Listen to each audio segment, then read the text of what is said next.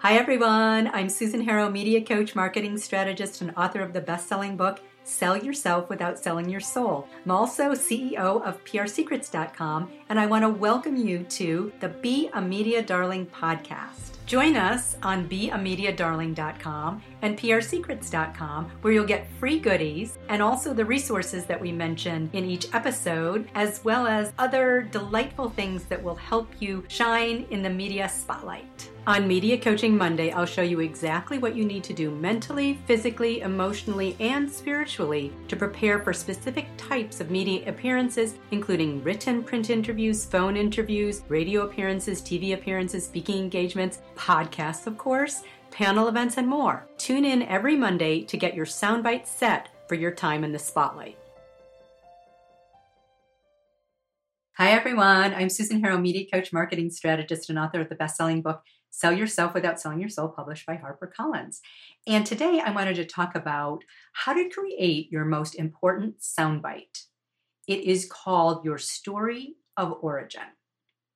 And it's called that because it's where you began and what gave you the incentive to create your business book, product, service, or cause. And the reason why it's the most important soundbite that sets you apart from everyone else is that it's unique to you. And also, it's the most important soundbite because every journalist, producer, any interview that you're going to be in, they're going to ask you the question why do you do what you do? Why did you start your business? Why did you write your book? Why are you involved in your cause? So, that is a question that you absolutely need to have prepared. What is it? It's the soundbite, which is the story that tells why you do what you do and how you came to either have the idea for the book or involved why you're involved in your business. Couple of examples of stories of origin can be. They either start from, oh, I had this childhood interest that has carried me all the way through adulthood and you want to connect that together. It can be a hobby it can be an interest it can be a love. So for example someone who is working um, in at the spca for example has always like loved their first puppy. So they carry that love of animals all the way through to what they're doing today the second soundbite is called your aha moment oh my god something happened that changed your life you had some brilliant idea or some thunderstruck thing actually happened that inspired you to do what you do.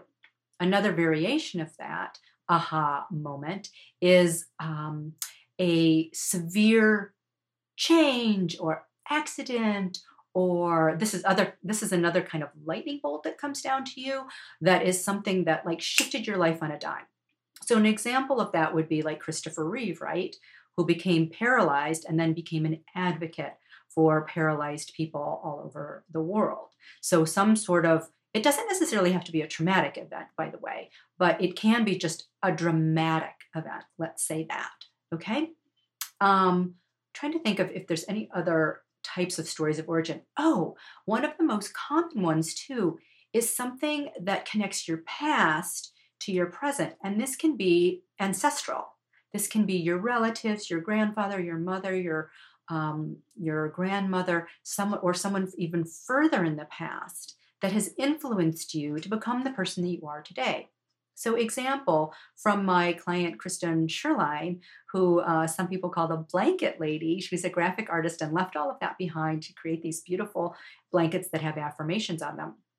And she didn't realize this, by the way, when we first started working together. She didn't realized that her story of origin came from her grandfather, who at that time during the war traded shoes. He was a, a um, what do you call it? A shoe, not a shoesmith, a um, well, uh, you know what I'm talking about. The people who, who create uh, and repair shoes.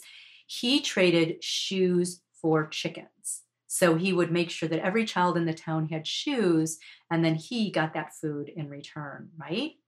And she said she didn't realize that essentially she's trading shoes for chickens by creating her blankets that she would then give to charities to help support them. So, connecting your past to your present is a very powerful way, too. And sometimes, by the way, this doesn't it's not like you you know it right away. You know what your story of origin is. The process that I go through with my clients typically is let's just talk naturally and hear the way that you speak naturally and start talking about how you came to be where you are today. Because oftentimes it's that um, connection that people don't see necessarily until they start talking out naturally. Because what I found, and neuroscience uh, neuroscience proves this out, is that when you're not in your thinking brain, when you're just in a relaxed state and you're actually just talking freely, all of the right answers come. This is the same part of the brain that lights up in jazz musicians when they improvise. So essentially what we're doing is we're improvising with our with our talk, right? We're improvising as we chat. And then that beautiful thing comes out unexpectedly. And then we craft that story. Like we craft it to have a beautiful beginning, middle, and end. So it might come out perfectly almost, and then we just craft it to make sure that it's it's ready for media. So that is your story of origin, whether it is a um, hobby or love from your childhood, an aha moment, a thunderstruck change in your life, or something from your ancestral past. So I hope this has been helpful to you. I'm at prsecrets.com and I have lots of free things there for you. The one of the most popular ones, by the way, is the 100 word email to get to get the media to call you. So um, that's one of the first steps that you want in your, but make sure that you've got your story of origin soundbite down before you actually contact the media. So I'm Susan Harrow, media coach, marketing strategist, and author of the best-selling book Sell Yourself Without Selling Your Soul. And I look forward to talking to you next time. Hop on over to beamediadarling.com for any of the resources that we mentioned in this episode and also for free goodies. You'll also find over there some surprises because I would love to be able to delight you. Thanks so much for listening to the Be a Media Darling podcast with me, Susan Harrow. If you enjoyed the show, please subscribe on iTunes and leave us a five star review. And remember, speak your mind, stand your ground, sing your song. I look forward to meeting you.